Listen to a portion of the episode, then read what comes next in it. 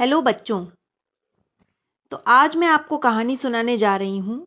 उसका टाइटल है, एकता का फल। एक जंगल था। उसमें एक बरगद का बड़ा सा पेड़ था। पेड़ पर एक गिलहरी और एक मैना रहती थी। पेड़ की तलहटी में एक मुर्गी का भी घर था।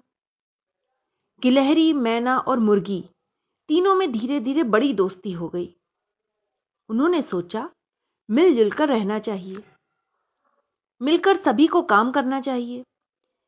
एक दिन गिलहरी बोली, मैना दीदी, हम तीनों अलग अलग खाना बनाते हैं। इसमें समय ज़्यादा लगता है। क्यों ना एक साथ ही सबका खाना बना लिया करें? मैना बोली, और कपड़े भी सब अलग अलग धोते हैं।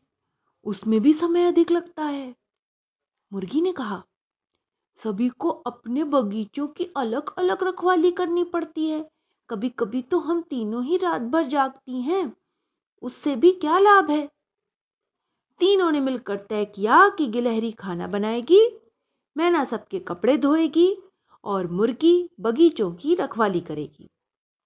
गिलहरी ने रसोई का सारा काम संभाल लिया। वह बड़ी फुर्ती से जाती तरह तरह की सब्ज़ी तोड़कर लाती और फल लाती। फूली हुई गोल गोल चपातियाँ बनाती।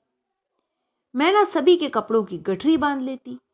वह उसे पंजों में बांधकर नदी के किनारे ले जाती, साबुन लगा लगा कर कपड़े रगड़ती, चोंच में कपड़ा दबाकर नदी में धो लेती।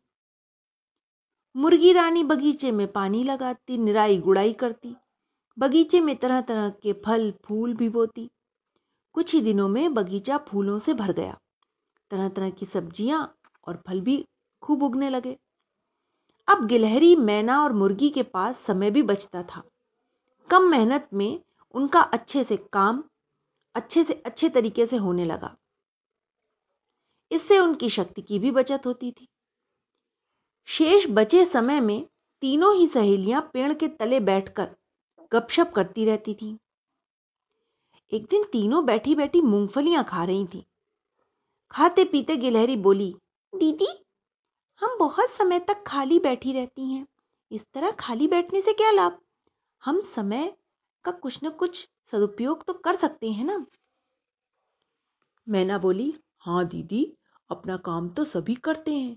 महान तो वही होता है जो दूसरों की भलाई का काम करता है। तीनों ने सोचा कि पेड़ के नीचे एक स्कूल खोला जाए।